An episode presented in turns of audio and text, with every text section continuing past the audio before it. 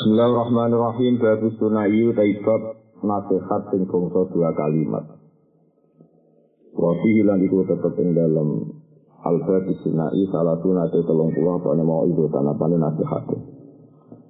Arbaatun kang papat akhbarun biro-biro hadis wal bab itu ini ku asarun biro-biro asar. Wan ani lan ngarepno ingsun fil akhbari kelan istilah khobar. Ingsun ngarepno akwal nabi ing boro-boro dari Nabi Muhammad sallallahu alaihi wasallam. Wa fil athari lan ngarepno ingsun kan athar akwal sahabat ing boro-boro dari sahabat wa tabi'in lan boro-boro wong sing anut para sahabat.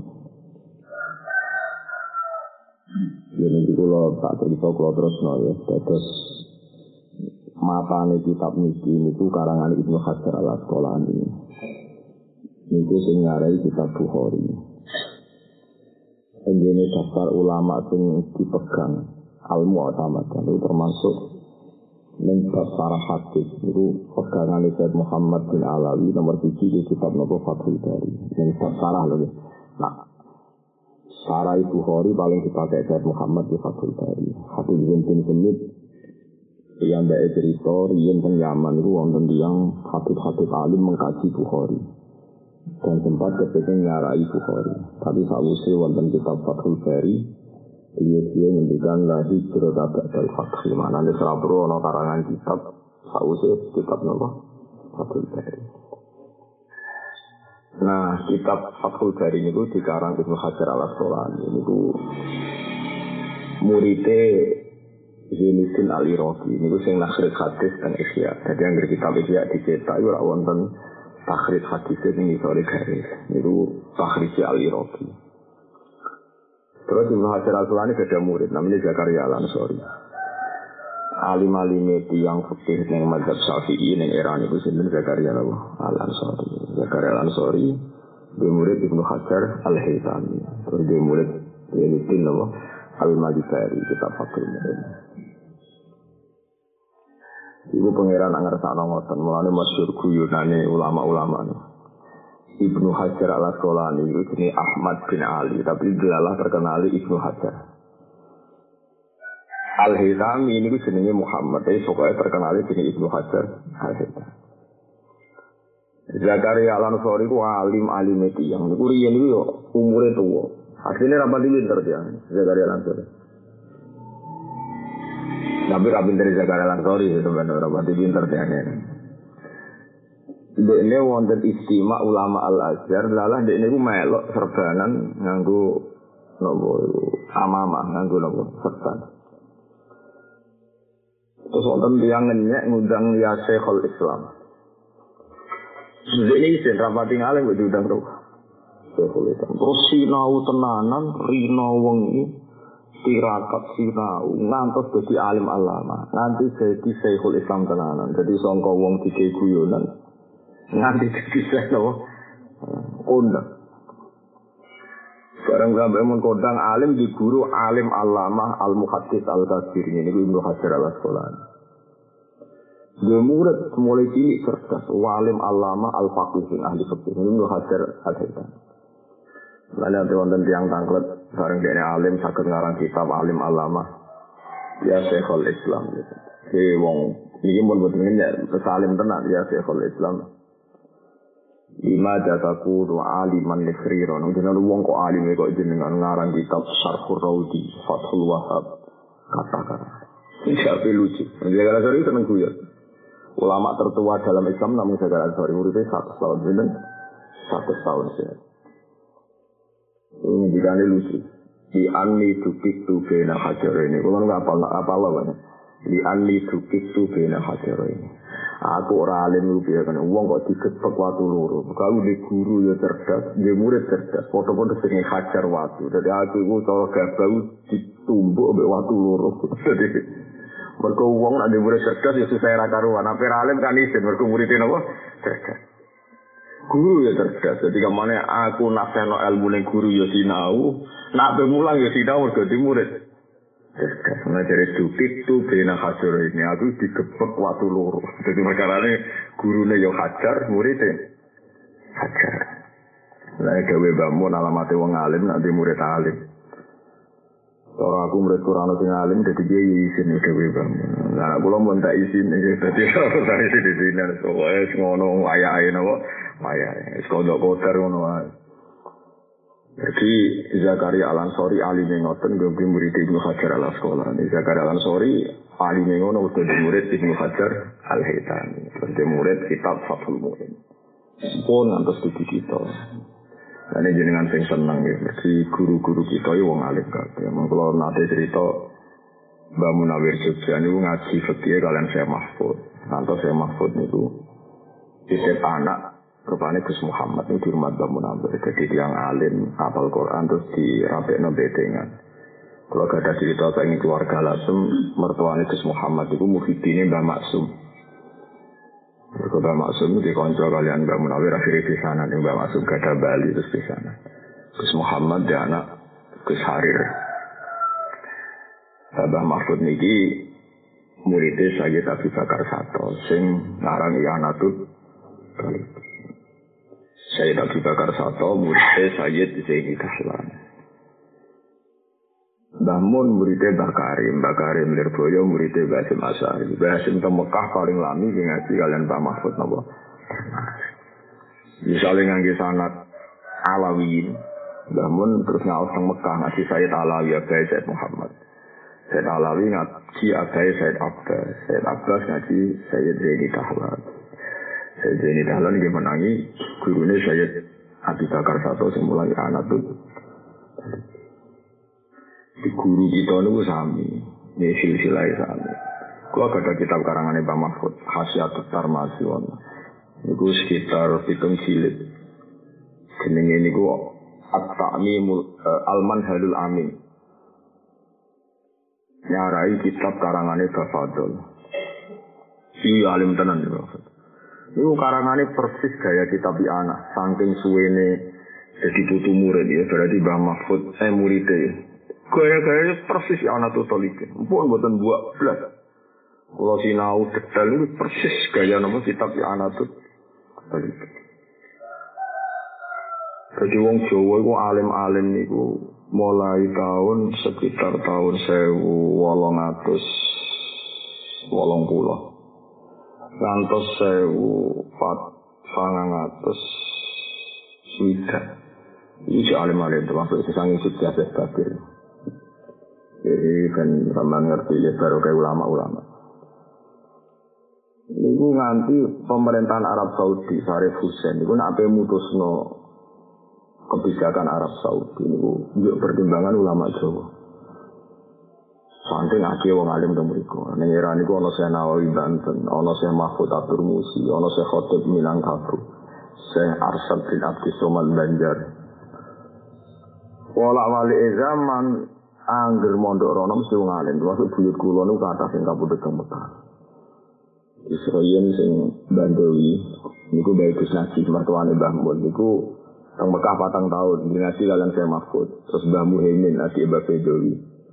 Terus Mbah Maksum, Abdul Bali Maksum.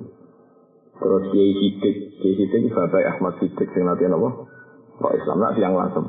Ahmad Sidik niku bin Sidik jangan budi. Jadi wong atem sing mimpin NU niku riyen Mbah Maksum, terus Bali Maksum Roh Islam, terus Ahmad Sidik uripe teng Jember tapi turunane yang Nawah. Wasem. Terus Hamid Pasuruan ya Hamid bin Abdullah bin Umar itu yang Wasem. Iku sami sedanten sanate lewat Mbah Mahfud. Sehingga terkenal temen mereka 100 ulama Jawa. Termasuk Mbah Muhyiddin, Mbah Muhyiddin aki Mbah Bedowi. Itu tidak mantu Basim Asyari. Jadi Basim Asyari dimantu alim terkenal kali Maksum Ali. Jadi Ali Maksum ya alim, Maksum Ali. Bali Maksum ya senteng kerap ya. Sing Maksum Ali sing aran Al Amsilatu Tasrifiyah. Paham ya ini Maksum. Maksum Ali dia adik Adlan Ali sing kata toriko teng Pondok Budi. Lembang. Sukir nih terus wong alim niku Mbak Muhammad niku adik Badawi terus mantune Basim Asyari.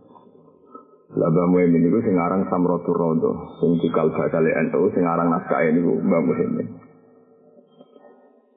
Dan sampean Mulana wala wali zaman Basim Asyari terkenal pendiri NU. Terus beliau diputu Gus Dur. Mbak Muhammad itu dua kakak Mbak Bedowi, Mbak Bedowi di putra Mbak Hamid Bedowi. Lalu Mbah Hamid itu wani Gus Dur NU kok jari wae wong Jombang NU ya wae wong asem jari Mbah Hamid Karena sing gawe naskah niku sinten Jadi ya Artinya nak Muhammad itu Gus Dur foto putu putune pendiri. Saya rasa melo-melo ngira putune nopo pendiri. Dan zaman ngerti. Terus kita niku pun bener. Dan di antara pilihan-pilihan ulama, Terus misalnya Mbak Karim, murid Basim, Basim murid Mbak Khalil Bangkalan, Mbak Khalil Bangkalan itu nanti ngaji tentang situ kiri, sausnya tentang Mekah ngaji Senawi Banten. Di antara pilihan naskah yang dipilih itu naskahipun Ibnu Hajar al Asqalani. Ini al munabbihat alal istiadat liyaumil ma'ad. Di kitab ini ini jenis apa al munabbihat alal istiadat liyaumil.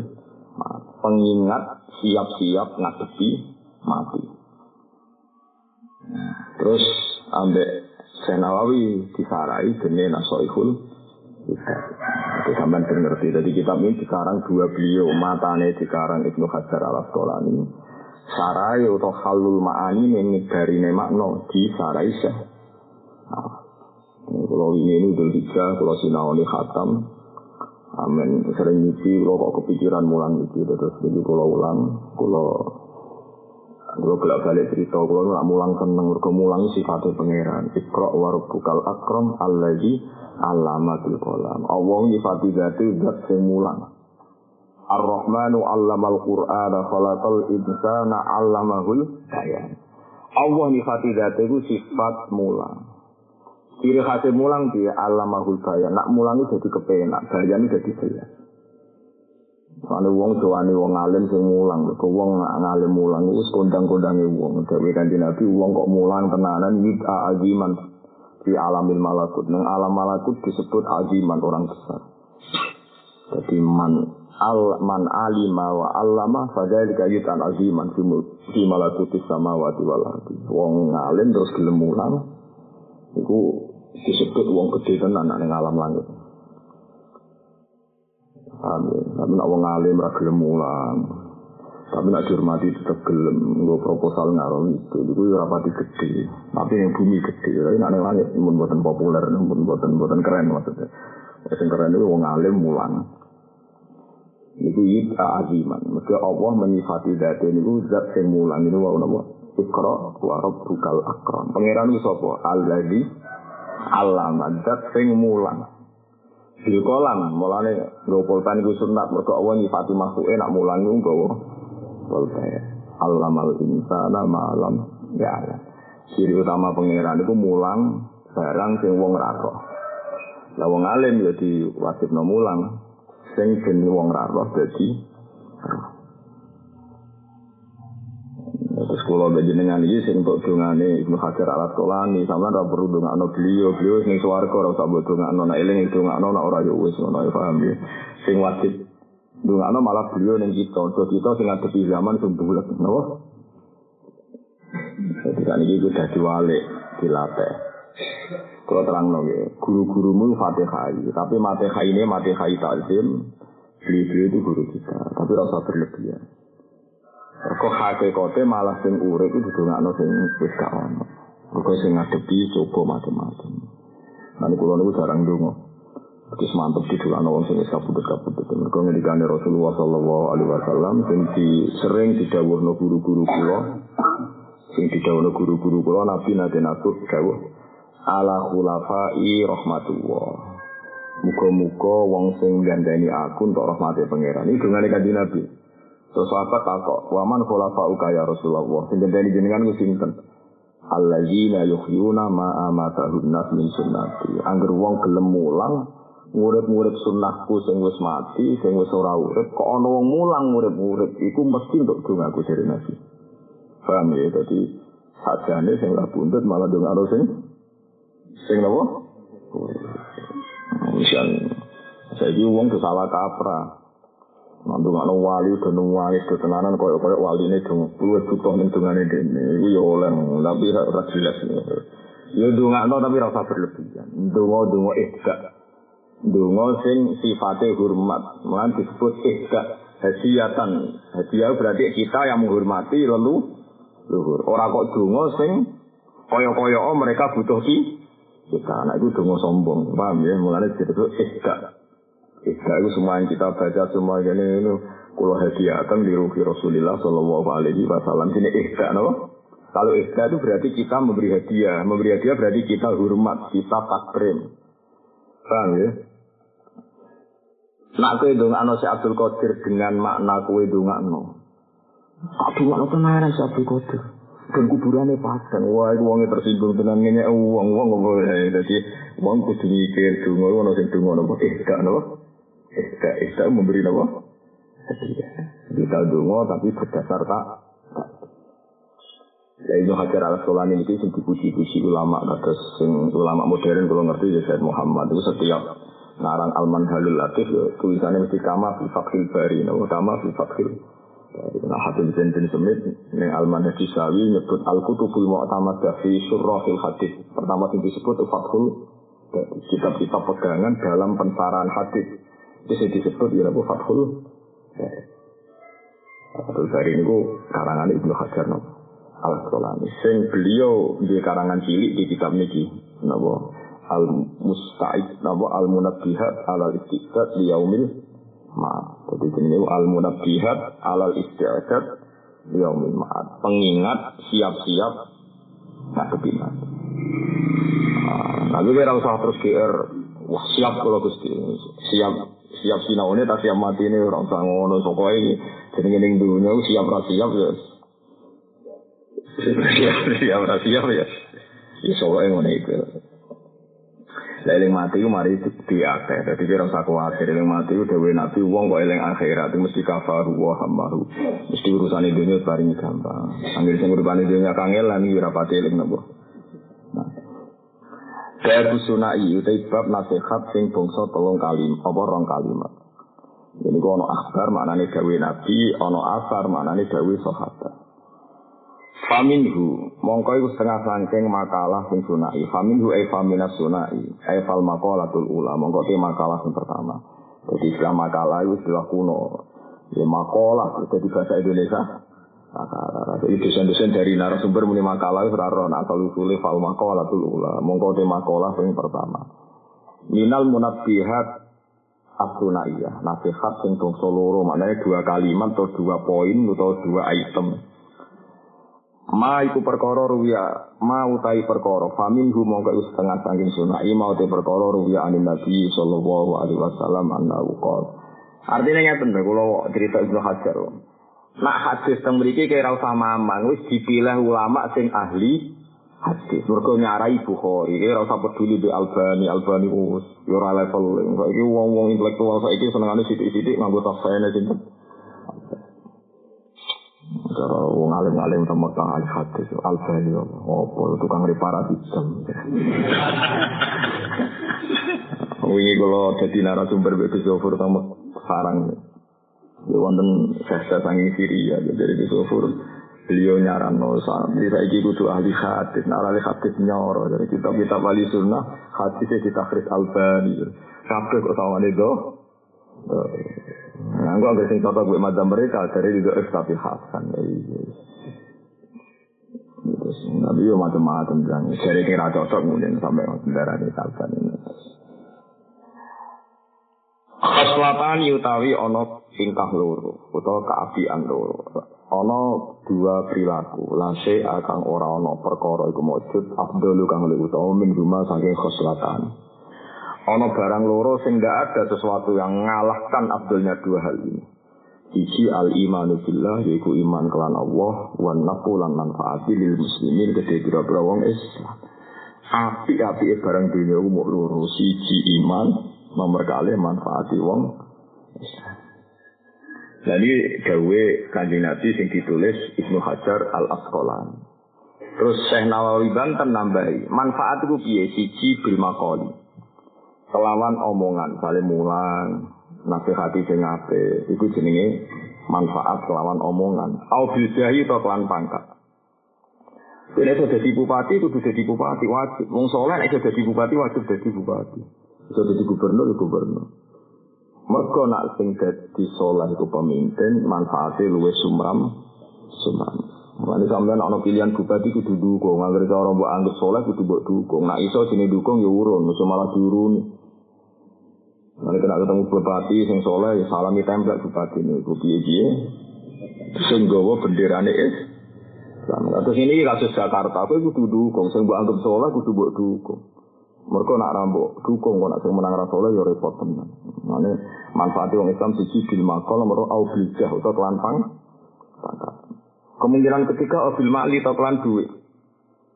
Sing bakat ya suke, niati manfaati wong Islam. Sing bakat kira rasa diterusno tapi ditompo ini petir. Tapi jadi ini siji bil makoli au bil jahi au bil mal.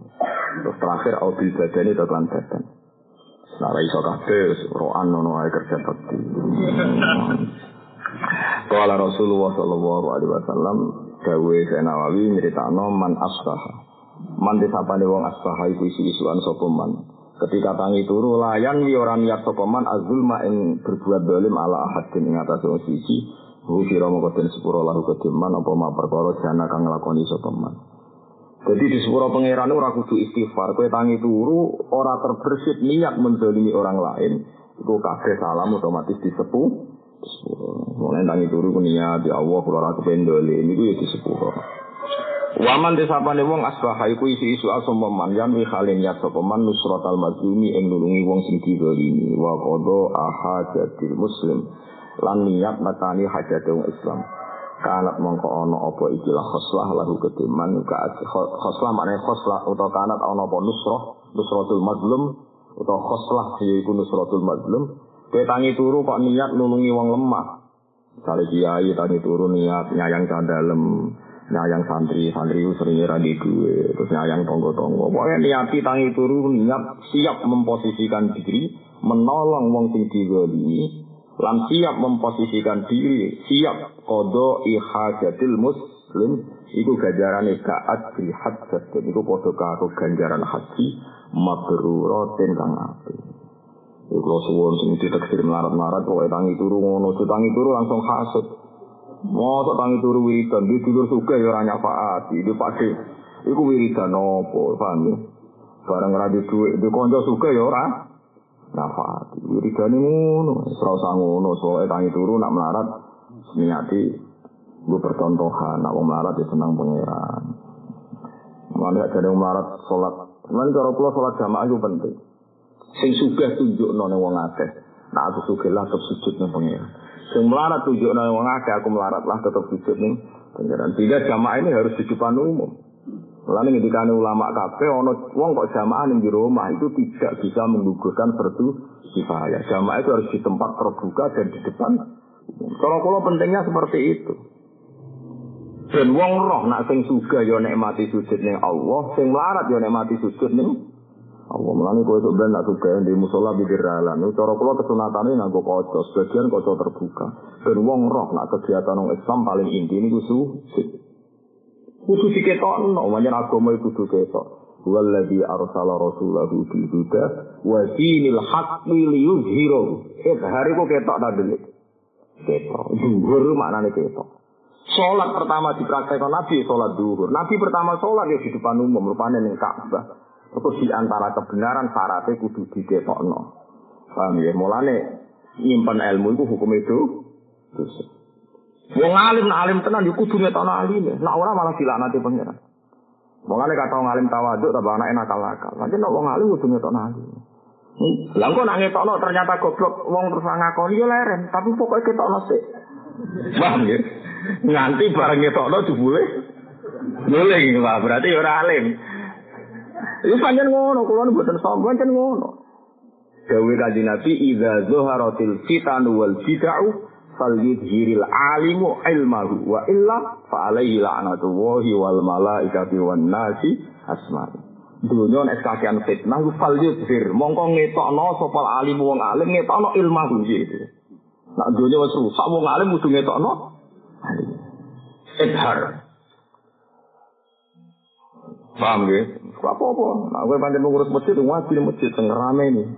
Gue nak gue yo, karuan yang buat Maka syaratnya kebenaran kudu ketok. Paham ya? Fasda bima tu'mar. Mana fasda ya? mongko ngesok-ngesokno sira bima tu'ma yuzhirahu 'ala dini kulli Ila zuharatil fitan wal bid'u fal yuzhir mongko wajib ngetokno sapa al alim wong alim ilmahu ing ilmune wong alim iku wa illa fa alaihi la'natullah wal malaikati wan najas. Nang kadang-kadang ya ora nuduh wong, nek kula sering ro wong alim tawadu, sangi tawadu ora gelem mulang, di ilmu pengiran. Rata-rata nu anake nakal.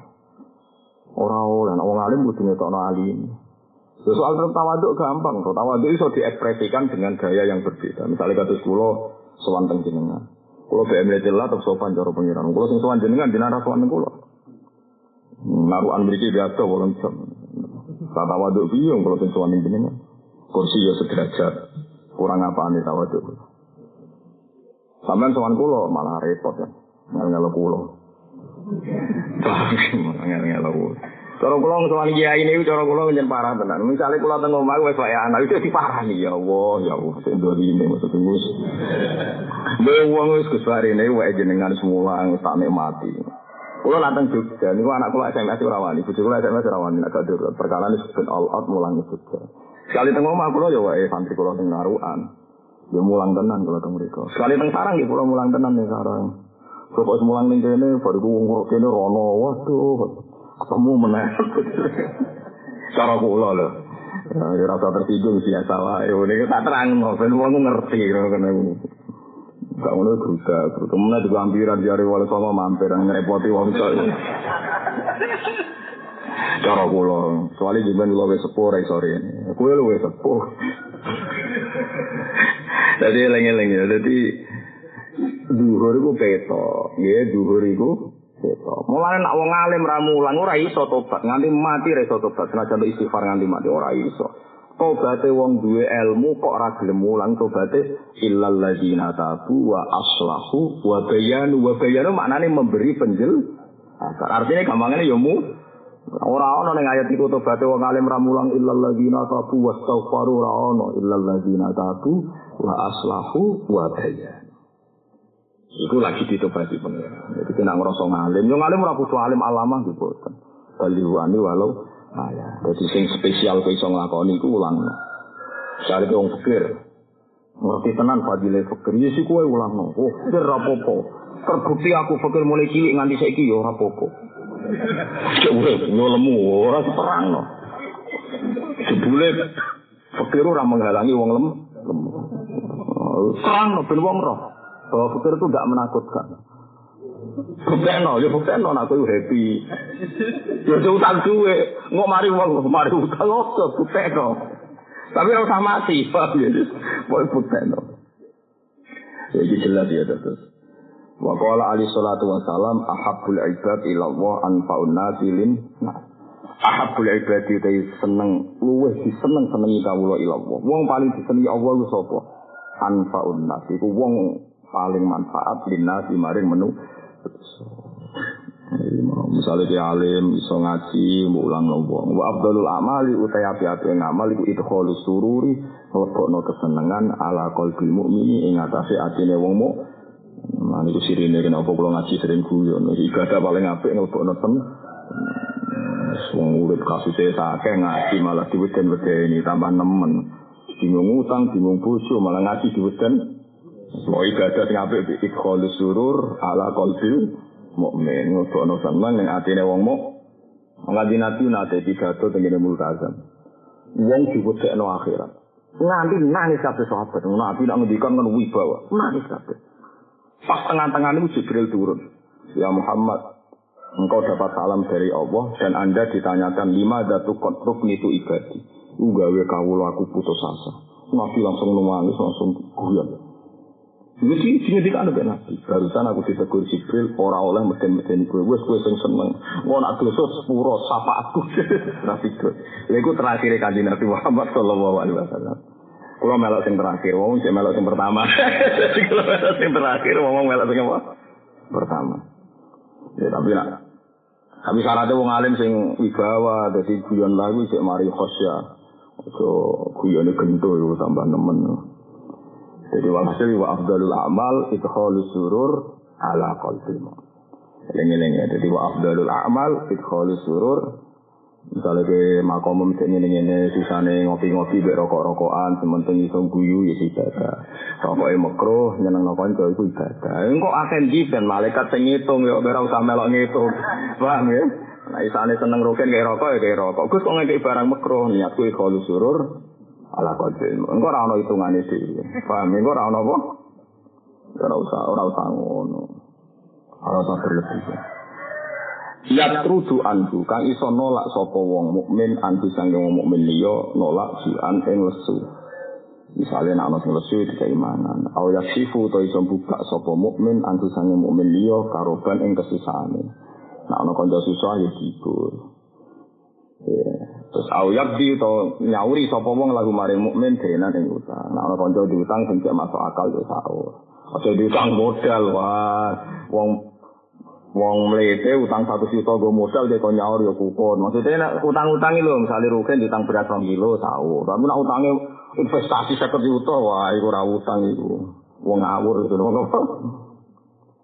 Jadi jelas ya wa abdalul a'mal idkhalus surur ala qalbil mukmin. Mulane ra usah meden-meden kanca. Kulo nu ra cocok mbek kiai sering "Oh, ngene ilmu murah manfaat ngene-ngene." Iku mari ketakutane santri. Ya santri ya mesti salah wong santri. Iku nek ora cocok ya meneng aja terus mbok ancam.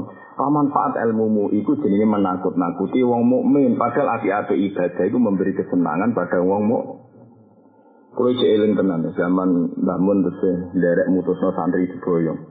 Itu ada beberapa santri yang salah dan menurut aturan pondok itu diboyong. Kulo ulang lagi ada kesalahan yang menurut aturan pondok itu. Kulo cek eling pas itu yai masih ikut memutuskan. Iku anggere santri di soal diboyong dewe itu. Sungguh tetap santri iku dunia akhirat. Soal gue diboyong aturan pondok, aturan pondok ya aturan pondok. Mereka pondok butuh aturan, dia tetap santri iku, gue bisa jadi wong ape, soal diboyong aturan pondok. Ya tenan kata sih jadi wong soleh, ya tetap biasa sowan banget. Paham ya, kok bebas boyong santri, oh jadi bisa diboyong.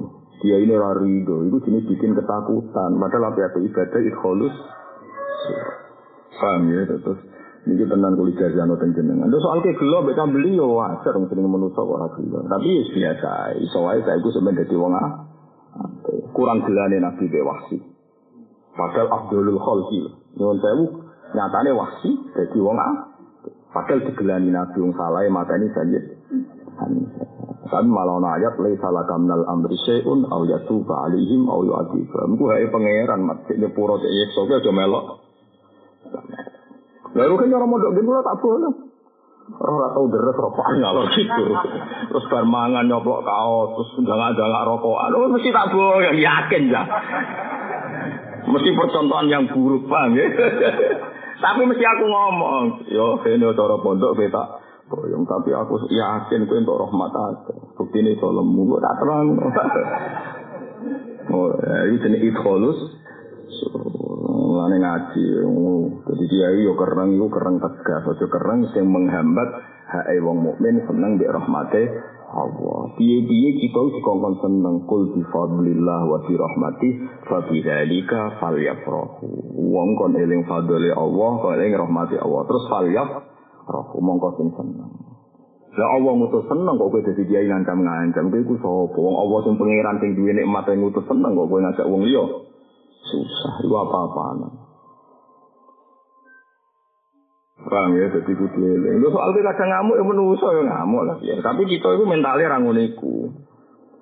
Tetap ikholu surur ala kolfil mu'min. Eling-eling ya, tapi wa afdalul a'mal itu surur ala kolfil mu'min. Ya wow, gawe pengiran itu kul bi fadlillah wa bi rahmati fa bi dzalika. Nah, ini surat Yasin di anggur wong kok ngamal apik, fabasyirhu. Mongko kei berita gembira sirahu iman bima firati wa ajri Saiki iya iya wali anu wis ibadah istighfar. Engko ora mesti ditompo, kadang atimu ora bersih. Sedekah kadang riya ora mesti ditompo. Jadi kita ora mesti jenenge manusa selawase ora tapi ora usah ngono. Soal bener wong ngamal wis fabasyirhu bima firati wa ajri karim. Wes anut kula. Iki ayate ngono, fabasyir mongko ngekeki berita gembira sira hu wong sing wis ngamal. Nah, ngamal ke berita gembira di maghfiratin kan di sepuro wa asring. Ya soal kok ada masalah-masalah macam-macam terus ya salah jenenge manusa.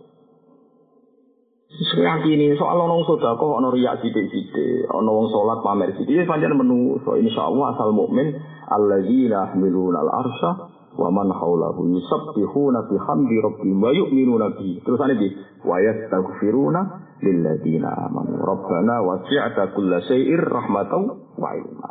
Asal kowe mukmin untuk dongane malaikat sing hamalatil arsy. Malaikat sing nggawa aras kabeh dongakno wong sing Dulu dungakno piye? Dungakne apik. Rabbana wasi'ta kulla syai'ir rahmatan wa ilma. Gusti rahmate jenengan iku jembar. Wis awang iki salah sithik-sithik lah jenengan sepuh. Soal salah ya salah. Kadang wong alim mulang ya ujo. Engko sing ngaji ngene iki niat timbang ning omah nganggur ngaji. Wis macam-macam nak nuruti ora ideal ya ora ideal. Sopo sing dunia ideal? Imam masjid dari istiqomah terus lewat direbut wong li, wong li.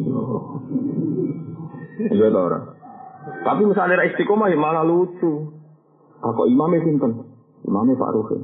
Biasanya kadang dugi kadang boten. Kalau kok. Tapi misalnya istiqomah terus. Alumni pondok liya ora keduman mergo ame bayi kuwe nanti watuk-watuk ya.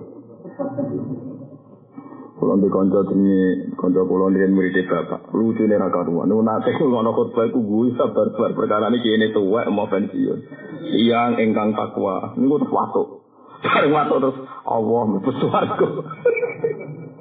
Ini kan tiang sing takwa Allah mlebu swarga. Tiang ingkang takwa watuk suwi terus Allah mlebu swarga. Jadi gue sabar-sabar. Piye kok? Terus itu maksud tuh siang engkang takwa Allah mlebu swarga. Kalau dia udah siang engkang takwa suatu kudus. Allah Jadi jadi guru-guru pensiun, Pak. Bapak nggak nggak ada aneh. Lalu istiqomah tak nggak ganggu. Ya iya, udah racil. Lain tapi ya kudu, ya khusnudon. Ngono iku ya disepura pengen. Wong cilik kula nu khotbah sing ketuan ngoten niku riwaya khotbah kitabe dididik nang bocah. Sewale nanti cilik nang diape. Kadang tek sapar ngene iki khotbah wis dibatasi dipindah sawah. Bareng mulai khotbah. Wong wong guyu kabeh. Dene goleki kesuwen. Perkara ini untuk khutbah itu rabar-rabar. Wendes. Bocah-bocah parah tenan. Iku yo khotibe di sepuro, bocah-bocah di sepuro. Ini cah cilik itu rapat itu dosa. Wis ngono to, wa abdul amal idkhalu surur ala qalbil mu'min. Betul nopo nopo kang sampean dadi kiai keras ra apa tapi ya piye wae niati sing apik. Piye-piye tak hadis idkhalu surur ala qalbil Bon niku sing wong apik loro iku sing iman mek sing manfaat wong Islam. Saiki wali ane wa khoslatani lan ana tingkah loro atau perilaku loro. La syai kang ora ana barang iku maujud akhbasu kang luwe elek. Makane anjasu kang luwe najis, luwe jemberi karo iku minggu dibanding khoslata ini. Iku asyirku billah wa darru bil mus elek-elek kakoan iku sirik lan madoroti wong is Sik madoroti niku fi abdanihim dalam pira profesi ke wong Islam. Au amwalihim to dunyane wong Islam. Kuwi utang ra nyaur berarti madoroti dunyane wong is Islam. Yo mulane Oh ya apa tenan. Nek utang wis akeh-akeh ben iso nyaur. Nek iso nyaur jenenge madoroti dunyane wong Islam. Fa inna jami'a awamirillah ta'ala. Mengko sak temne sakabehane pira-pira perintah Allah taala iku tarji iku balik apa awamir ila khoslatene maring tingkah loro. Siji at-ta'zimi lillah. Iku ta'zimi Allah taala wa syafaqati lan welas li khalqihi maring makhluk Allah. Barang apik ning donya mung loro, siji ta'zimi Allah, nomor loro welas mbek makhluke Allah. Kakauli ta'ala wa aqimus sholat wa atu zakat. Saiki aqimus sholat berarti takzim ning Allah. Wa atu zakat maringi zakat berarti syafaqah ning makhluke Allah. Mergo zakat itu ibadah sosi. Jadi sing ngomong ngono iku ora LSM saiki, saiki kan ono soleh ritual, ono soleh sosi, sosial aneh-aneh. Iku sing dhisik ungkunane kuno sing ngendikan piye? Ibadah iku loro takzim lillah wa syafaqah li khalqi. Iku aqimu sholat makili ta'zim lillah wa zakat makili syafaqah li khalqihi. Wa qauli ta'ala aniskurli wali wali Li berarti Allah wali wali mah makhluk. Terus Ruya dan riwayat no an Uwais Al Korni, sangking Uwais Al Korni. Uwais Al Korni yang terkenal wali, wali ini tabi ini Uwais sinten Al Korni. Terus beliau menangani janji Nabi Muhammad Shallallahu Alaihi Wasallam, tapi buat nanti ketemu. Dia menangi tapi buat nanti nopo. Jadi Uwais niku guanteng, mripate biru. Sampai tangga-tanggane darani si mata biru. Jadi lakopane beliau itu si mata biru. Guanteng dia. Ganteng gak ada penyakit baros, Sing ora iso ilang kecuali mau diadirham, mau sak koin sing ijo. Ini gak ada ibu loh, soalnya kayak nak rumah ibu sing sabar. Neng dinggo nong wedok egois, zaman perawan egois, terus buat rapi setengah daya egois. Nganti tuwek tambah nemen, apa? Uwes Al-Qarni ku dua ibu. Ibu tenan, yo mukminah. Kabeh tanggane wis sowan kanjeng Nabi. Lho uwes sampe sowan Nabi ora oleh ibu. Kowe nak sowan Nabi sing ngejak aku iku sapa? Ibu e manjane pon. Mak mlaku yo gendong. Guwanteng anak. Lha wong kok egois ngono, wong anak iku menangi nabi pe sama nabi ku ora oleh. Perkarane kuwatir rene ora ono sing apa. Iki ngecek. Egois ora. Tapi mbok wis dituruti. Mergo birul walidain segala-galanya. Lan kula suwun ana kiai santri boyo ngapingi wangi ibu e kudu oleh. Wong Kanjeng Nabi wae ngolehno wis Al-Qarni ngrumat ibu e ora sempat sowan Kanjeng Kok terima kiai, kon khidmah gurune, sampai ngelwati ibu eh. Gak oleh, aku keliru ibu nomor siji. Mbak apa-apa, bapak aku rapati jelas. bapak ibu egois, egois yang lanang ora ora pati diri dari pangeran. Mergo wong lanang ku kuat. Kalau anak kon boyong dari Gus anak kula ben boyong ngewangi kula. Nek wong lanang ngomong ngono iku malaikat guyu. Wong lanang sih kemen diwangi ya. Wong lanang pria sejati rapati butuh anak. Anak ibu pantas butuh Allah. Mulane nek hati-hati mesti ibu. Ya lucu to misalnya koyo kula misalnya kula niku lanang.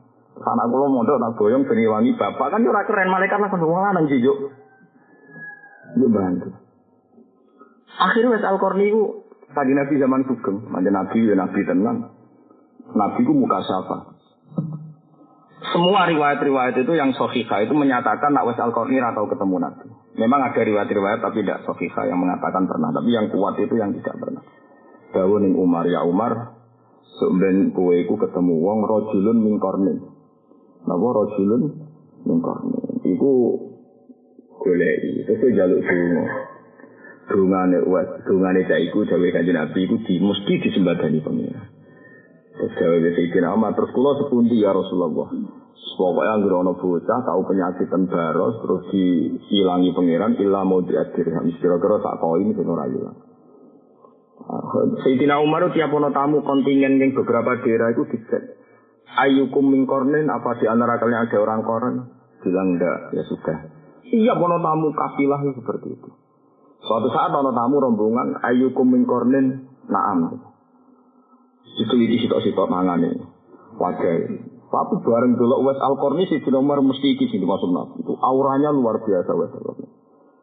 Jadi terus masyur, Sayyidina Umar nangis anis di dungo terus was al ini gak gelem. Perkara ini dengan sahabat Nabi, mestinya jenengan Nabi dungo anu kulo terus Sayyidina Umar cerita, Rasulullah aku pesen neng aku kau nyampe no salami. Maksudnya dari gawe Nabi, nek ketemu faakri umin salam, aku sampai no salam. Terus gue jaluk dungo, akhirnya was al ini dungo. Dungo, mereka diutus kanjeng era Sayyidina Ali dia nanti dengan anak Sayyidina Ali. Baru ku delik, melaku terus. Tiap digoleki uang ora tau gelem. Terakhir ketemu kalian era tadi. Ya, wonten semoco Hayyan bin Bahram, wonten semoco Habsan bin Haram bin Haram. Iku pas ketemu dolanan tenggene sungai Dajjal.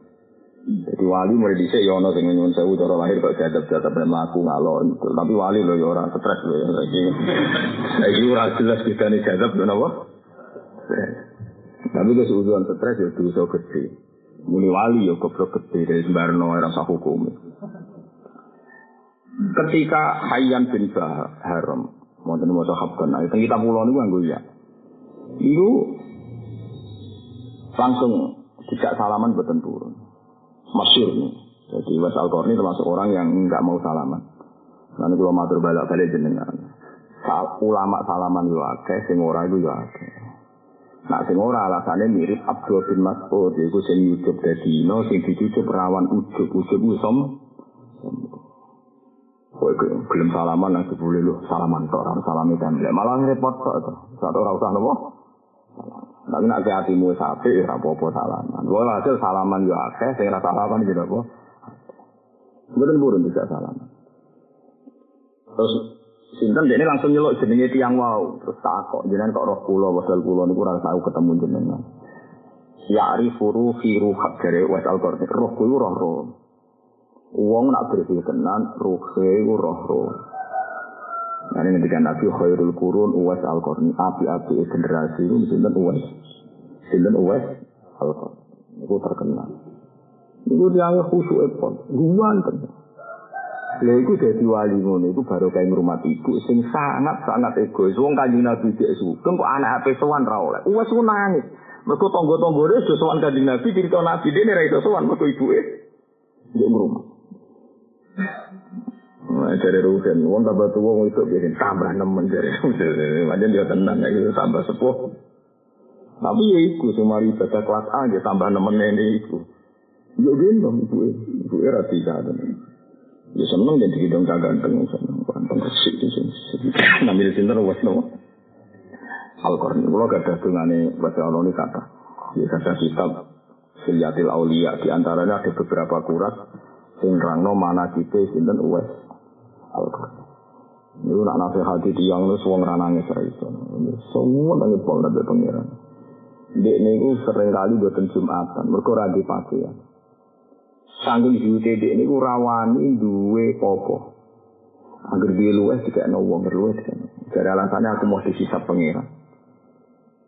Iku jadi wong itu macam-macam. Ya ono wong sing senengane suka ke Abdurrahman bin Auf suka kok. Dari alasannya aku nara suka reso nulung wong. Kok. Nanti ketika Rasulullah wis wafat itu sing biayai garwane Nabi segala kecukupane sing biayai sinten Abdurrahman. Nanti kan Nabi ngipeni garwane kon ndongakno Abdurrahman bin Auf. Abdurrahman Auf ngipi ketemu Nabi. Nabi ngendikan matur nuwun mergo kecukupan garwane Nabi sausé beliau wafat itu dicukupi Abdurrahman Itu saking sugi, nak pulaan saking sam, itu Medina itu guncang, saking banyaknya kafilah.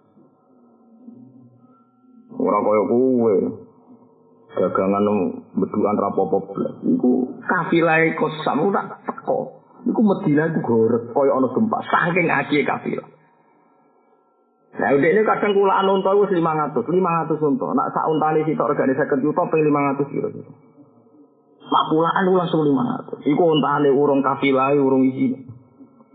Suge blegedu. Toh itu ya termasuk al mubasari nabil. Padahal suge blegedu. Yono sahabat mubasar mergo melarat kaya bilang. Saking melarat ini suarga gak anggo karfi, anggo bagia. Mulane hadis-hadis bila lakope mlebu swarga kok klotak-klotak. Jebule iku bagia. Tekan swarga iku Lho cara karfil kan nabi rapir. Kan suarane halus. Gara-gara bagia itu akhirnya. Jadi sahabat dhisik lucu, dari sapa sahabat dhisik lucu-lucu. Jenenge sinten niku? Subhanallah. Amr bin Jamuh niku pincang. Pincang nama aku dingklang-dingklang. Sahabat lucu-lucu. Pincang. Kanji Nabi di perang Uhud, ya Rasulullah, kula enak no perang. Dia anak loro ganteng-ganteng, gua Dan Nabi tidak datar ketika So, Amr anak meloro itu gagah-gagah, itu wae sing melok perang. Dia pak kira sama melok perang, kita harus gagah-gagah sing berangkat perang. Ya, dari Nabi Amr, aku dikandani pangeran, laisa alal lama, harosu wala alal aroji, harosu wala alal maridi, haras. Wong nak bincang atau bisa rawajib. Jawabnya apa lucu? Kulo ngertos nabi nak kulo rawat perang, tapi kulo mbiji cita-cita cita. Ben swarga ora rasane didai wong pincang. Saya gak lucu. Nabi oleh guyu ra gak perkara ini sumpah. Wa wa la atau annal jannah bi arjati hadisen. Demi pangeran swarga ben rasane dileboni wong pincang. Iya gitu. Jadi kau kudu cita-cita ben roh rasane swarga dileboni wong goblok ngene. Kok penak mau dileboni nabi mbek wong apik-apik. Ben roh rasane dileboni wong rajul. Akhirnya bareng perang mati tenan. Dari kanji Nabi, aku delok Amr bin Jamo, ya kok ubi arga di jajan. Wis ini suat koro rasanya tidak wong pincang. Iya gitu. Muar, so apa-apa di pede-pede.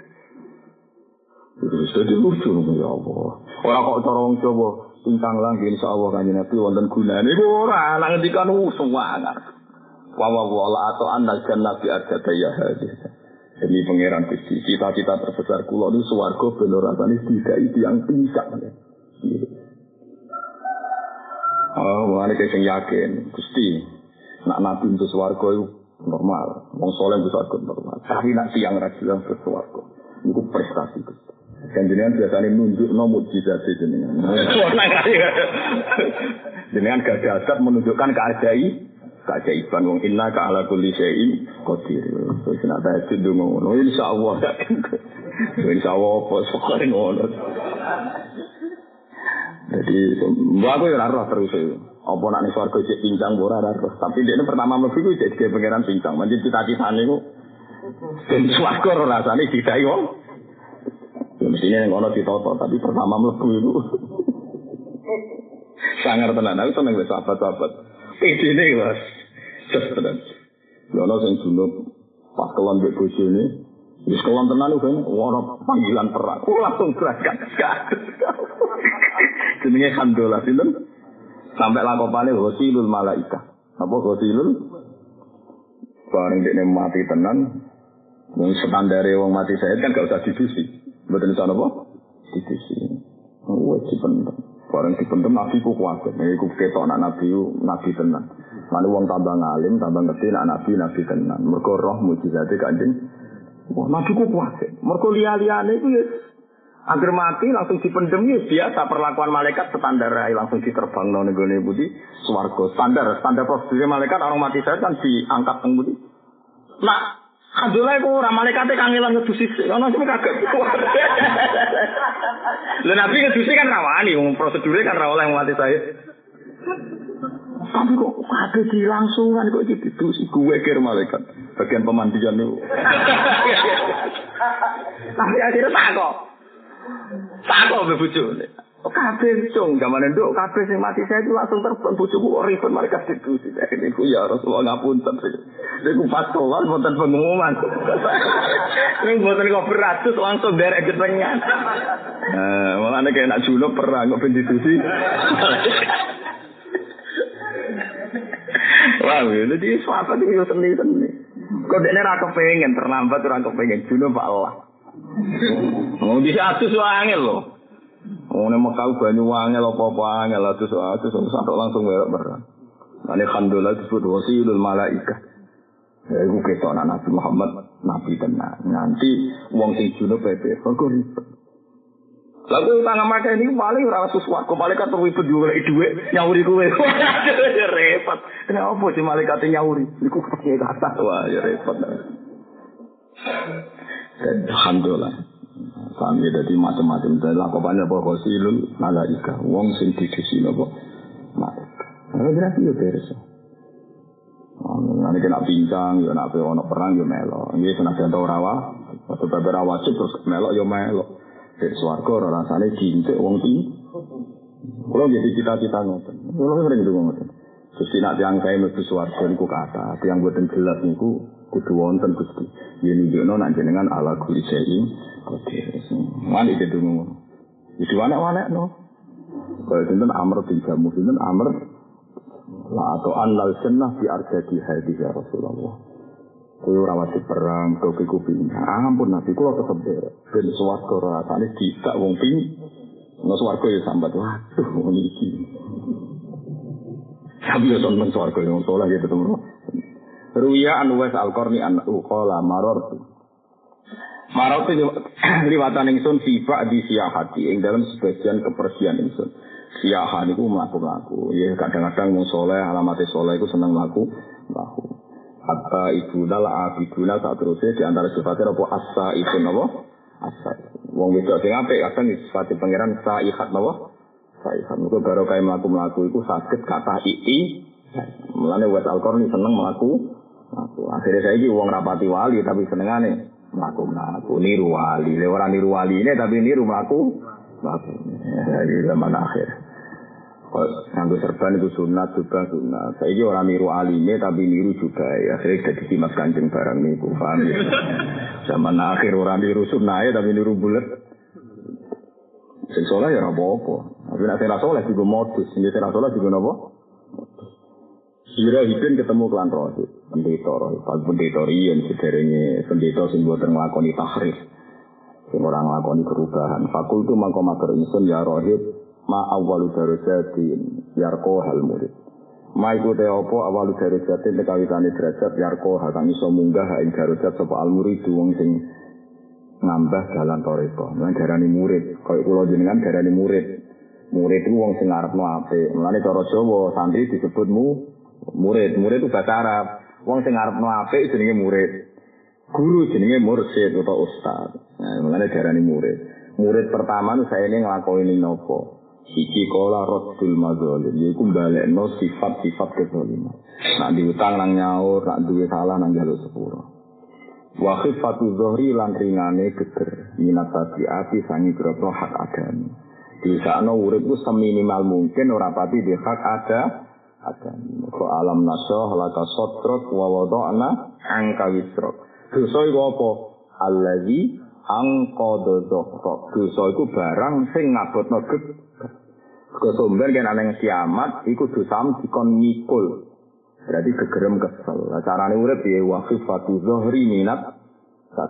Kena ngringakno kegerem berarti ngringakno minimalno sangka hak-hak ada ada minat tabiati sang pira pro hak ada Fa inna rumong ko saat menika kelakuan iku la yus ati iku ora diunggahno lil abdi maring kawula apa amalun apa ngamal sing alih lan iku ing atase wong tabiatun te hak adami au maslamatun teko zaliman. Wong amal soleh ora diangkat pangeran.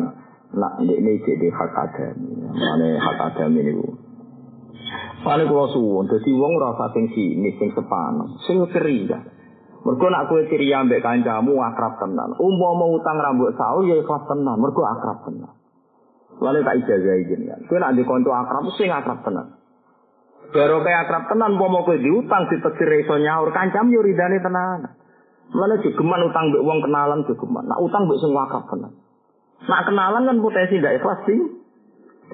Kamu nak ke wakaf tenan. Ya akrab caranya akrab tenan sih. Kowe sering nulu. Taruh saja misalnya kancanan Rugen. Sering tak kei duit, sering tak jajan. Suatu saat Rugen juga, sesuatu diutang sak juta. Paling kadang-kadang Rugen tetap mikir. Sudah kau Gus Ba, ambek ngutangi, bisa agak sudah kau zaman itu. Caranya ikhlas juga gampang. Saya nak zaman kencanan kue medit, ketemu sok sak kadari bareng butuh tenanan wabet Mungkin disebut wa alafa baina kulubihim pertama urip kudu ana mu'alafa mu'alafa itu saling aring saling akrab pentingnya akrab engko nek ana masalah luwih gampang ri Mane la takulu amwalakum bainakum bil batil terusane illa antakula tijaratan an tarodin. Barokah sering lomo, wong gampang ri. Ya ada sahabat yang diutang ya ada. Tapi gampang ridho, mereka zaman normal lomo. Zaman normal nopo. Nah, tapi nah, zaman normal gak lomo ya berat. Ya itu carane ngono, di antara carane. Mana eling-eling kata sahabat Ansor niku riyen pertama mau muhajirin teko iku jika kei duit. Suatu saat wala wali zaman mau muhajirin luwih sugih tinimbang Ansor. Walian mau muhajirin nulung tiang. Ya masalah, mereka ya itu tadi. Paham ya, jadi eling-eling ya. Mulanya ngendikane Nabi, tahad, tahadau, tahabau. Uang itu sering memberi hadiah dan saling mencint, mencintai. Bukan nak saling mencintai, kalau nak ono nyerempet-nyerempet hak adami, gampang saling memaaf. Nah, tapi nak gue medit terus utang, gue boleh gak nyaur, wala semua utangin geremeng. Medit, nak utang ranya, ruwet, apa? Padahal nak gue di hak adami, dawe ini fa'inna rula yus'adul abdi amalun, wa alaihi tabiatun aumat samatun. Padahal mestinya kan ilaihi yas'adul kalimut thayyib wal amalu sholihu yarfa'u. Tapi dia iso gara-gara napa? Wa alaihi tabiatun aumat samatun. Wal maqalah tsaniyah kita maqalah sing kedua iku qala Nabi sallallahu alaihi wasallam. Dawe Nabi alaikum bi musalasatil ulama. Alaikum tetep ana sira kabeh ulama kelawan napa eh ulama utawa marki ulama.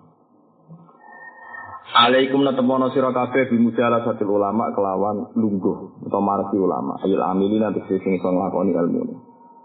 Wasima ikhalyamil hukama lan ngrungokno dawe tiang-tiang sing ahli hikmah.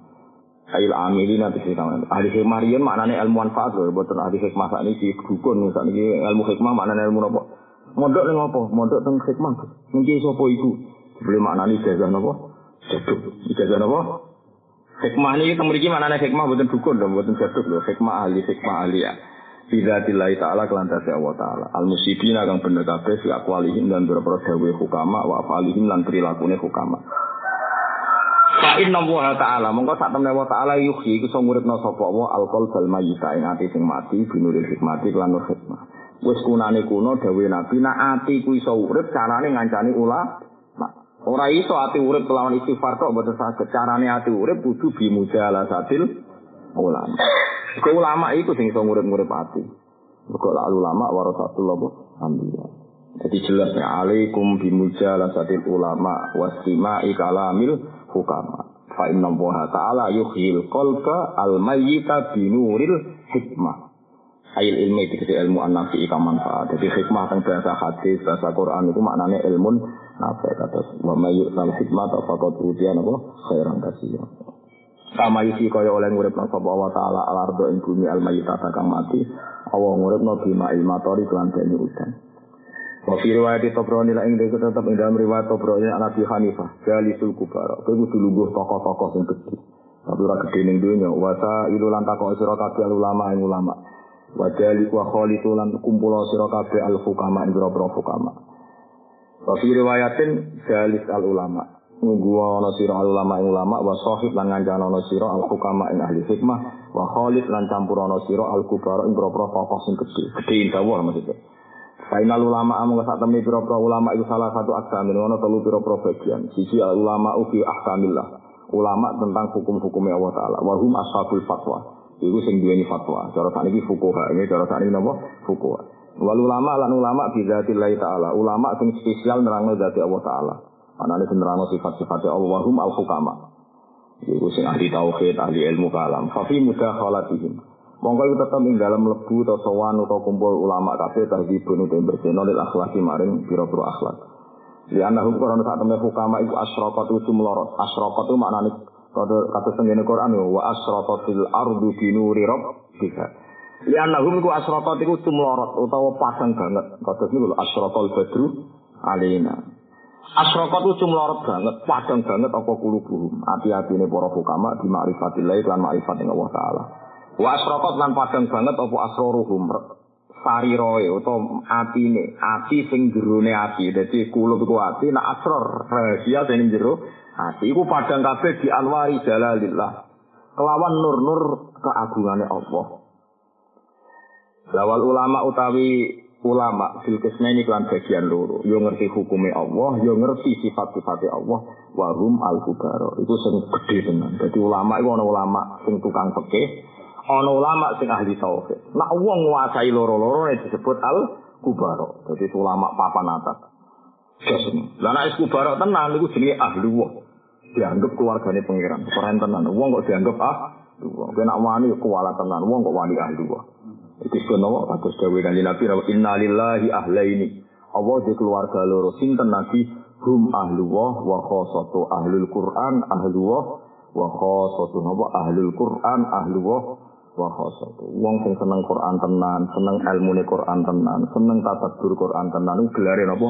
Ahlu wa khosatu. Iku dadi ahline pangeran lan wong spesiale pangeran. Tapi syaratnya ini wow, siji menguasai ahkamu, wow, berarti menguasai ilmu fikih. Nomor loro menguasai ahkamu sifatillah. Gamane cara tadi ahli ilmu tahu. Fa inna mukholat kota ahli lahi. Mongko saat temen nyampuri ahli wah. Iku taksibu. Iki bisa mempengaruhi apa mukholato. Nyampuri ahwalan biro-biro tindak lampah. Saniyatan kang agung.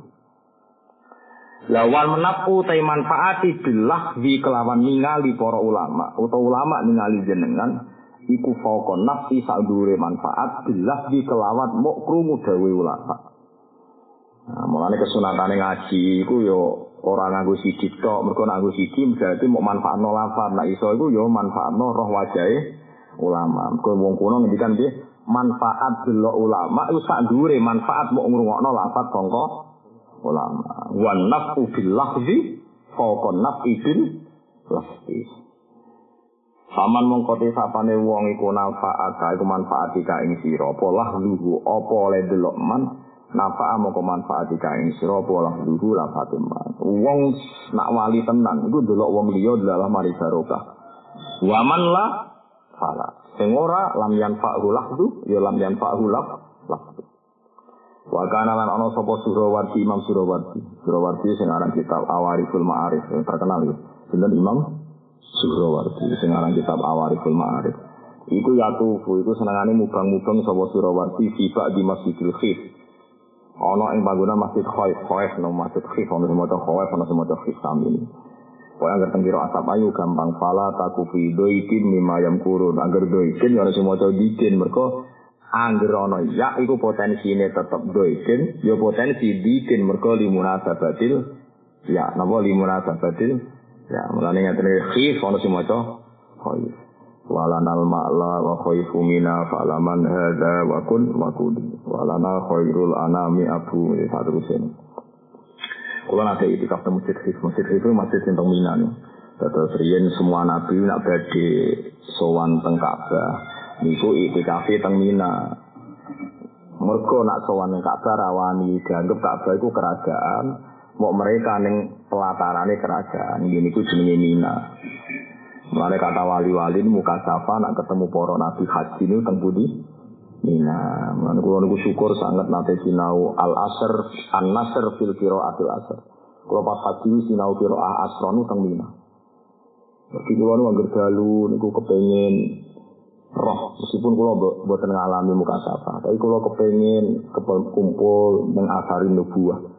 Jadi mlaku-mlaku teng masjid khaif. Mulane teng berdal dibagakno teng tiba napa?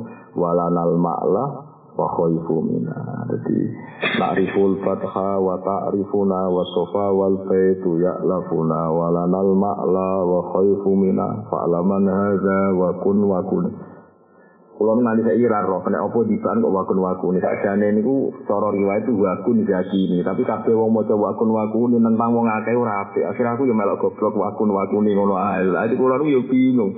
Kulo niku kan dadi wong alim apike wis koyo kulo wis ora usah kakek ngomong wis meneng ae. Kulo niku yo bingung. Maknane wakun wakun yo ora roh tenan. Kan kita kulo niku wakun ini. Tapi wong muni wakun wakun kabeh segala wakun wakun wong yo ora mlayu wae wong ngono kok geger. Kalau kula ya mungkin bener ya naskah wakun wakuni. Mereka wong Arab itu adat taukid. Taukid itu lafaz diulang. Wa ma minat tauki di lafziyun yaji mukarroron kakaulikat druji-druji. Jadi kalau ilmu nahu, nak kepengen taukid itu muni kum kum. Ukut, ukut. Diulang dua kali. Dan nak ngono berarti kun, kun. Paham ya kun, kun. Jadi uang bisa UPDPD. Mulai aku semua nanti ulama di sini. Jadi nak mudikan itu nakriful fatha. Nakrifu kenal kita al fatha ing hamparan tanah sini Mekah. Hamparan sini Mekah jenis nopo tanah nopo fatha. Nakriful fatha. Wa ta'rifuna tanah tak fatha yo kenal aku. Aku yo kenal tanah iki, tanah iki yo kenal aku. Jelas alamatnya jelas, statusnya jelas. Lalu kalau niku umroh tahun 2009. Ini sinau Bukhari ini senden nenggone pinggire mindari nabi. Soko niku kulo cek Aku ya kondo bojoku. Di aku ora ngarah seringnya Mekah. Oke Gus. Soko sini Medina mesti kangen aku. Mergo biasane wong kaji ku nak senden ngampun aku mesti nang. Jadi paling jeling-jeling kok ono wong senden sinau amun. Nak soko iku ora ndongan aku, yo keliru tenan amun. Mergo disendeni gue ngantuk wong iku pirang-pirang tak sendeni sinau kok ora eling bangkune aku ngono. Lho niku pas dalah iki mbek soko niku Pak Hasil lu kula saged haji 2013. Nanti saya ini eling mbek soko iku kula wingi mbek Hasan. Tak golek soko. Jadi wis kenal aku kan soko iku. Tak takoki ora kenal kuwe, mulane ora ndongakno paham ya. Dadi dadi syarat ibadah iku kudu pede nak ariful fatha wa ta'rifuna wa sofa wal baitu ya'lafuna. Dadi kok nak hati ning Ka'bah. Ka'bah, eling lho kula. Awas tak eling. Kudu muni ngono ben kenal. Nak kenal ditungakno. Dadi syarat ibadah iku Ka'bah ya kenal kowe, kowe ya kenal. Ya, tapi yo, kayak nak ramah komi itu yo aneh ngomong ngono paham. Tapi nak makomi yo muni ngono. Na'riful fatha wa ta'rifuna wa sofa wal baitu ya'lafuna. Namun ini wal baitu te baitu wa ya'lafu akrab apa baitu wa nak ingsun. Wah akrab kabeh be aku saiki dikari. Jadi namanya wal baitu te baitu wa ya'lafu iku akrab. Ulfah iku maknane apa? Nah tapi sing aran iku panjen putu-putune Nabi nang ngendikan walana khairul anami aku. Aku dia api-api bapak. Nah, gue rasa melo-melo, nah, gue rasa melo, nah, iku serah usah.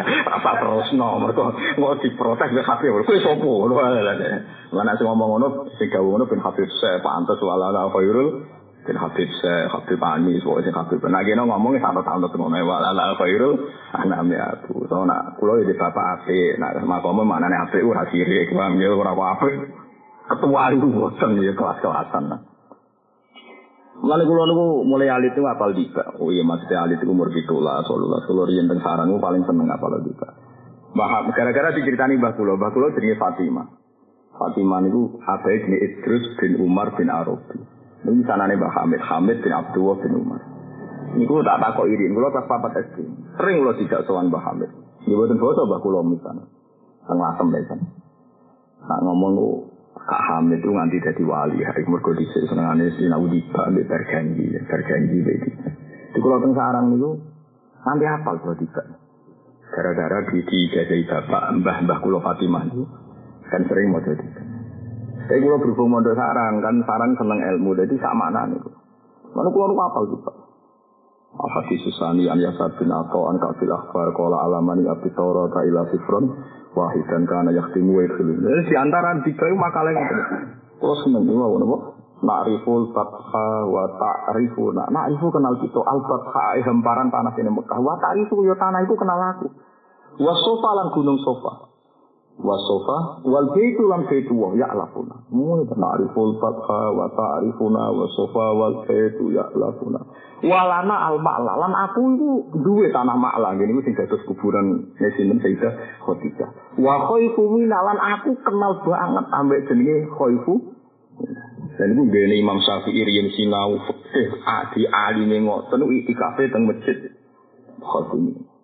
Kalau nanti alhamdulillah nanti sinau kitab An Nasr fil Atil Asr. Jadi kalau minau paham gara-gara tang mina patang dino niku namu sinau tok. Mergo para nabi nak badhe teng Mekah niku dikasih teng mina. Ya, jadi uang kudu roh, ojo kok nang mina men mangan terus ngeluh ketelat katerin ya Allah, kajelek, kajelek. Mun nak wong awam pantes wis kiai kok kekeh. Dia kok pemangan tuh, urung waduh, pelayanan ra mutu. Lha iku nabi-nabi sing kono celek, celek dia. Aku liwat-liwat rasi salami tau apa men golek gedang. ya tapi ngono iku yo wong kaji wae, nek wong awam pantes. Kulo ni yakin boten so, kulo nate kelaparan, maksud kaji kulo kasih plus. Pas pemina. Iki gara-gara niku wong do antri mangan, kulo lagi ya antri yo rada isen, terus wong kok antri pakanan, kulo isen mbek nabi Oh, iki nak tenan nabi nabi rawo terus ndelok aku pas santri mangan wah sini sini wong tenan. Akhirnya kula mau jupuk gedang sitok terus sinau kitab An-Nasr. Nak tepak yang untuk mangan orang yo wis. Dadi aku ku kuwatir rapat nabi-nabi liwat tenan contoh kula yo ra mukasabah, tapi kula percaya nak nabi mesti haji. Ini hadis sahih. Semua hadis menjelaskan tiap musim haji para nabi haji. Akhirnya kula sinau.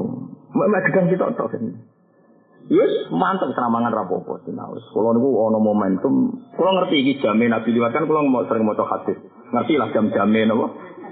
Liwat kira-kira jam samene jam. Terus akhirnya delala ke sana pengiran kalau sinau meh khatam wonten sing ono. Bapak belum makan tiga ono. Ayo selamat. Tapi nanti kelaparan ngatus 4 jam 3 jam, tapi ora kroso. Mbok yo wong sadar ge wong kaji warang-arang kok kamen geger. No al qadri nak wong awam pantes mengko iku kiai. Nak mulang ibu ibu nerangno zuhud. Nak ana santri amen mangan ibu amuk santri kuwaduan sinaune kapan. Sing ngomong ngono iku ya sapa? Saiki wayahe tuan nabi malah. No al qadr, mau pelayanannya enggak baik. Ya nak wong awam ngomong pantes, ora usah ngomong iki maca napa walana ma'la wa khaifu mina fa'laman hadza wa kun wa kun ora usah wakil zaki di mari fitnah. Soal wa kun napa? Ya oleh wae. Tapi teng kula nu gak sarah. Ya macam-macam. Ya kata kata teng burda ya itu biasa lah. Cara ulama wa finis khotin apa wa fi. Ada eling-eling ya. Dadi ciri utama ibadah niku Lalu kalau nganti saat ini yang teng Medina, itu mesti boleh soko tak bisa. Iya kalau willing ini kan. Ini soko itu jadi simbol asolat tema itu disebut Nabi itu soko. Nabi Ibrahim bisa senengannya selenden dan soko. Kalau nanti betul kitab Bukhari tangguh selenden yang Medina. Kalau ngenang bisa Imam Bukhari ini kecil. Imam Bukhari kecil itu tiga ibu itu Medina. Mana kalau nanti ngejak anak pulau 10 tahun tak ajak suan nabi, Rian ulama itu nggak dia anak cilik itu tidak suan nabi. Rian gampang. Dari sopo gampang. Imam Bukhari yang Uzbekistan itu tidak suan nabi teng Medina. Ketemu Imam Bukhari gampang Mekah. Imam Bukhari orang Mekah wong Uzbek. Ibu itu di tanah didol demi nyawak Imam Bukhari dan kanjen. Kalau rasa suka. Ya golek-golek. Tapi semua ada di ulama. Tapi sementing kalau soko sitok. Enggak ijazah ijazah. Nopo ono soko sitok. Sing kudu kenalan. Kok soko. Aku Ruben, yo, aku ibu lama nih Jawa. Terang lo ben bangga soko itu. Wah, nara buat terang lo karir, dia nara bangga kenal kue terang lo. Aku ini termasuk ulama top nih Jawa. Jadi kayak kenal aku kudu bang. Dan aku misalnya kira ulama, aku mau pikir top. Puluhan tahun nabung demi ini. Jadi wong pikir sih top. Enggak, soko itu insya Allah kenal gue. Nah, kenal gue boleh nganggu nazuman wau na'riful fatha wa ta'rifuna wa sofa wal bay tu ya'lafuna wa lanal ma'la wa khaifu mina fa'laman hadha wa kun. Terus aku ini waktu zaki itu semalam kalau ada orang mati wani dibahan kalau mari dan mau mengakeh malah. Kata jene nak wakun lan ono siro zatin bersio siro mungkin zat tapi wakun wakun ya. Cara kula cara Sidina Ali ngono ana wong alim terus ora anut mazhab wong akeh mergo ngono sing alim dhewe ora seneng. Sidina Ali nate debat sampai Abu Bakar, debat di Umar. Ketika debat dia kalah konsensus, kalah nopo konsensus. Dari Dewi Dewi Sidina Ali ini tentu Bukhari, Ugdu alladzi takdu. Terus ana wong penggemar beliau takut. Ya Ali, pendapat mbok cabut ta orang jenengan wong alim jenenge pendapat ya gak gak ana kok akeh ana kok akeh. Gak gak ana kok wong akeh. Fa inni la uhibbul ikhtilaf. Aku ora seneng bedani. Napa aku ora seneng Lari hasil ulama ya biasa. Umumnya dia nganggu hem, nganggu hem. Umumnya dia keturunan, kira ya keturunan. Pokoknya berkaya umumnya apa. Orang ulama dengan sarah kubah salah ini ngono biasa. Bangun biasa. Gus Nasi masa ya biasa. Paham ya, rata biasa. Kira biasa sarah ya di. Masa seru tenan, apa? Kecuali gue wong ribat tenan ya apa-apa macam. Kena ora jenenge modus. Napa? Nah ora jenenge napa? Modus. Eling-eling yo dadi nak tenan lho niki dawuh Nabi, wae nak kowe sujud bumi iku dadi set. Ora suwon ya jenengan kanca-kanca sing haji, nak teng Mina itu sing tenanan. Mergo malam Mina itu sing ndadekno pantese ning Ka'bah. Mulane ketika Imam Ghazali kena apa ning gone Ka'bah mau tawaf ifadah. Tapi ning Mina kok nganti pasang dino. Dia udah bisa simpan matang dino tanda sedoso balang sembroh nopo akobah sewelas rolas telulas berarti ini mina binten Iya, dan anak Farsani kan berarti sampai empat. Itu yang dikani Imam Ghazali. Kena opo mina kok untuk empat hari. Itu tanggal sepuluh balang sembroh akobah terus sewelas rolas telulas itu kan posisinya semuanya di mana? Mergo sopan-sopane wong sing sowan raja umpamane, sing sopan iku sing ning teras ora wani madhep. Madhep iku mau sedih lu mergo ora pantes raja kok bisa omongan suwe-suwe. Lek ku sirine kena apa? Ka'bah sing sentral mau untuk ibadah, Mina sing jaba malah untuk empat Tapi wong saiki salah kaprah mergo Ka'bah sing inti ning Ka'bah kesuwen. Nek sowan pangeran kesuwen iki ora pantes, wong sowan raja kesuwene ora pantes. Cara ulama. Tapi ilmu ini sentek. Wong nak ning Ka'bah suwi ning Mina. Gak pati dijiwai mergo trimo Mina wae. Itu salah kata. Tapi itu ya nentang, paham? Nentang jadi sok suci, sok bener. Dia kelakon itu juga. Lalu kalau nanti Jumat-Jumat itu tidak Jumatan tentang Mekah, kalau betul buruk. Gak bener Mina. Mereka mau Mina. Mina itu Mina Nur Rahman. Jadi ngendikane para ulama. Ya Allah, hadihi mina famnun alena bifakir rokobah. Niki mina. Ini keparingnya jenengan. Kulo suwun jenengan mecat kulo saking api nero. Eling-eling walanal ma'lah wa khaifu mina fa'laman hadza wa kun wa kuni walana khairul anami aku. Lah niku wis kaya melo-melo. Mau nirono tok. Kon aku yakin kan repot. Walana lan kedue kita khairul anami. Iku duwe apik-apike manusa. Abot iku bapakku. Wong aku sing maca kan. Untungnya ora paham dadi ngomong ngono ora ono sing protes. Iki cara paham. Alana khairul anami aku. Aku ngaku. Gak mau habib habib kan. Berak ngomong ngendikan ngono habib andi habib. Saya habib habib.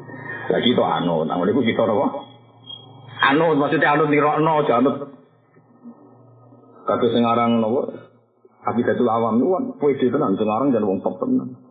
Terakhir ngarang kan Nazi Mutil ke Ahmadul Marzuki. Mayan kami di Sodikil. Kue roh sing aran nazuman itu. Aku itu Sayyid Masjidi. Mayan kami di Sodikil.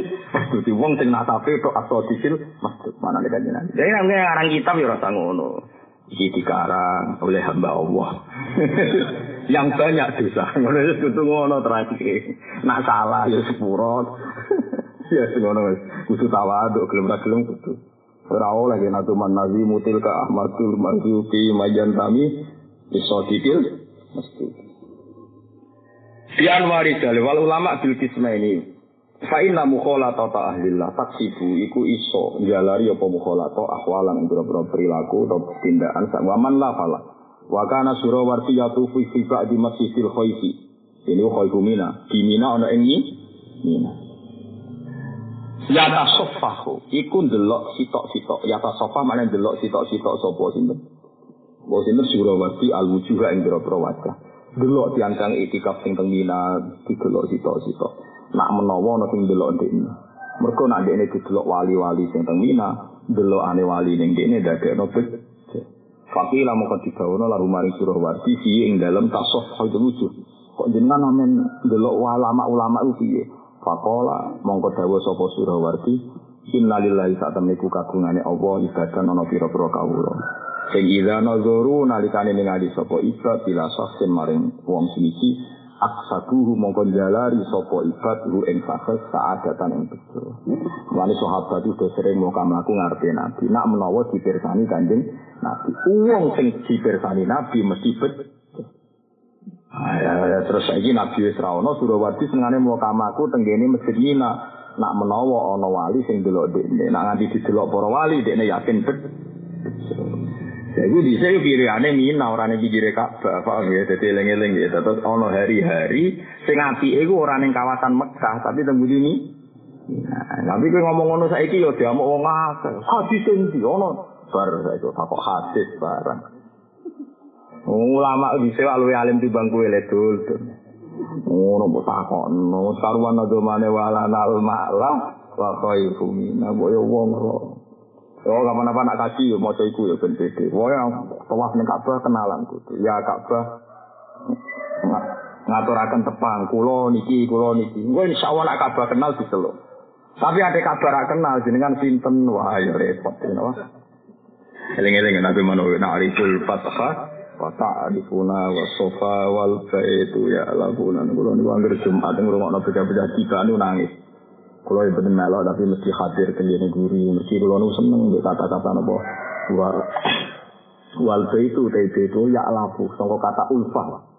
Iku akrab apa betul nang iki. Kalau kulo riyen niku ngerti ya, Ka'bah keduren, Ka'bah keduren, rondo keduren. Wis saka iku sedengan. Langsung aku ulama zaman akhir jaluke napa? Saka. Kamu mandi tenan. Oh nganti saiki si eling sapa niku? Iki nganti saiki. Anggere mriko ya tak golek. Saja niku kalau gawe kitab Bukhari dan Masjid Bukhari. Dia ibu Imam Bukhari tuku tanah teng kawasan Masjid Nabawi dan kepengen anak kecil itu dolanane teng Kanjeng Nabi. Di Bukhari kecil ditukokno tanah temen. Akhirnya digo sinau. Pola wal zaman jadi wong alim alama terus mereka di abadane di Masjid Nabawi. Bukhari. Ini sekitar 4 kilo lah saking Masjid Nabawi. Nah, itu lagi nanti etika tentu. Jadi wong bisa itu sampai ngono, saking senengin nabi itu anak kecil itu dibiayai itu. Saiki urunan mulutannya sepuluh ribu ya Allah ya. Kadang malah ragil mulutan kita anu mulutan, tambah parah meneh. Gue naik serah seneng mulutan ya seneng nabi ini bentuk liya, tapi sing mulutan rasa mbok komen. Ada ndak tuntutan nabi? Ya nabi ra ngarah mulutan dewi, malah lucu loh. Nabi misalnya mulutan dewi malah lucu. Walana khairul anami agung jenengan sing bapak, lah bapak jenengan sinten malah bingung kabeh to. Malah kacau kabeh kan. Rabbi fanfa'na bi barakatihim wa dinal husna bi barakatihim ora ngono zaman Nabi. Wong saiki muni Rabbi fanfa'na bi barakatihim wa dinal husna bi hurmatihim wa amitna fi tariqatihim. Terus Nabi sing dibaan muni wa amitna fi tariqatihim. Mulai maknani kan bingung. Nabi donga kepengen dikapunduti tariqatihim. Nabi sing ketua tuh. Kan kacau kabeh kan. Panjen Nabi ora perlu dibah aneh-aneh wae.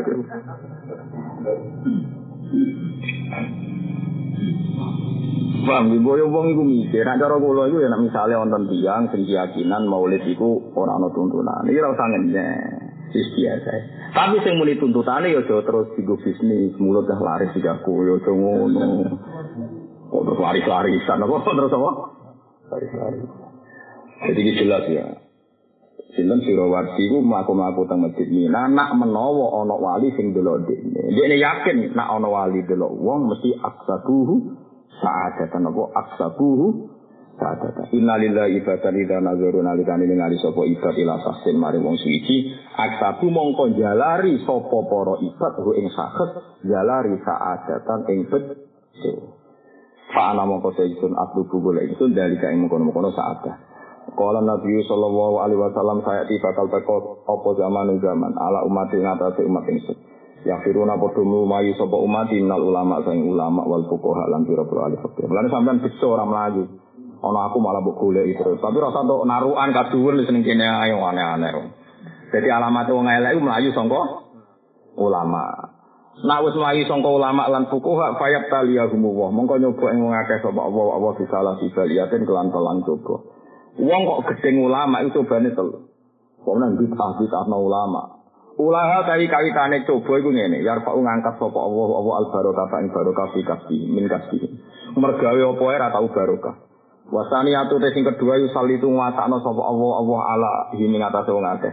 Sultanan ing raja atau pemimpin zalim manteng zalim.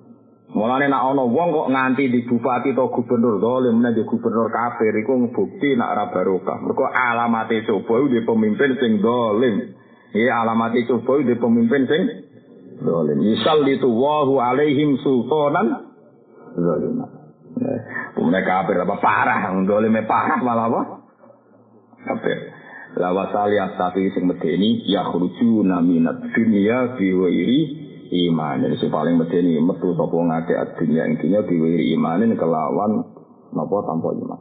Wal makalah tu salih saudi makalah anak Abi Bakr As-Siddiq radhiyallahu anhu man takhala al-qabr bila zatin. Wong mlebu kuburan tanpa sangu minal amali sing amal asal kang saleh faka annama Kofifa, mongko koyok-koyok numpak sopo wong al-bahro ing segoro bila safinatin kelawan tanpa perahu.